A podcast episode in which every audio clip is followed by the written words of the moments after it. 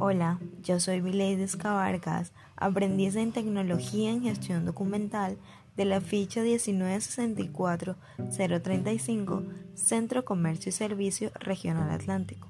En el día de hoy, mis compañeras y yo le damos la bienvenida al podcast Fondos Acumulados, donde le hablaremos de los conceptos, características y la importancia de su organización.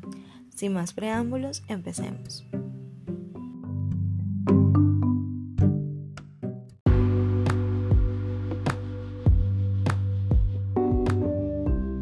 Hola, soy Daisy Restrepo y un fondo acumulado es el resultado de la aglomeración de los documentos generados y recibidos en una organización sin ningún tratamiento archivístico. Sobre este tema, mi compañera Elena Reyes nos explicará sus características y motivos.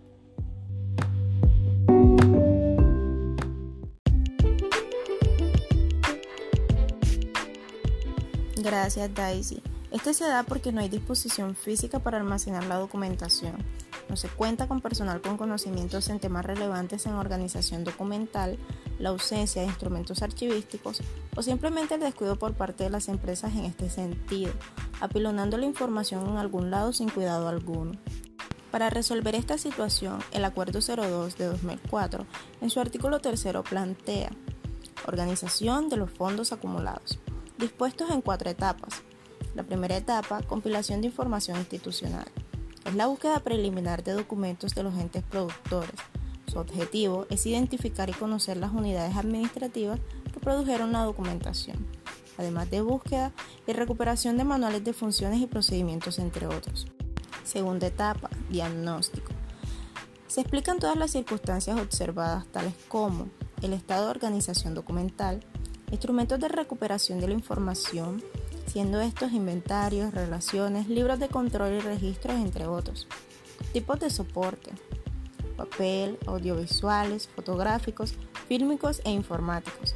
Las fechas extremas teniendo en cuenta desde la más antigua hasta la más reciente y el volumen de la documentación dado en metros lineales, entre otros.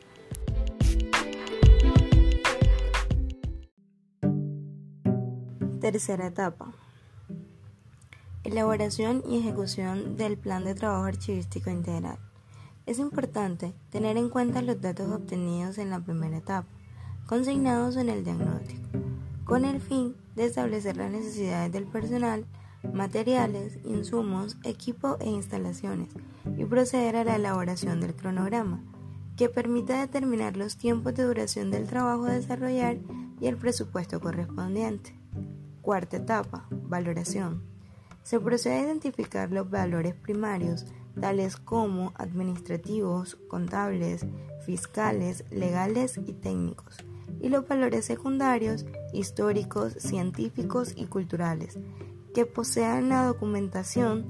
Esta da como resultado el establecimiento de los tiempos de retención y su disposición final, los cuales quedarán plasmados en una tabla de valoración documental.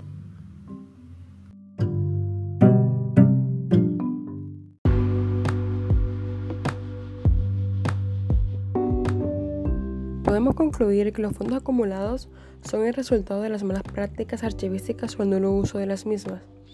Por lo tanto, como archivistas, al llegar a las entidades o intervenir un fondo acumulado, debemos velar por implementar dentro de la misma programas que prevean estos, evitando de esta manera también el deterioro documental y permitiendo así el acceso fácil a la documentación, su preservación y disponibilidad a largo plazo.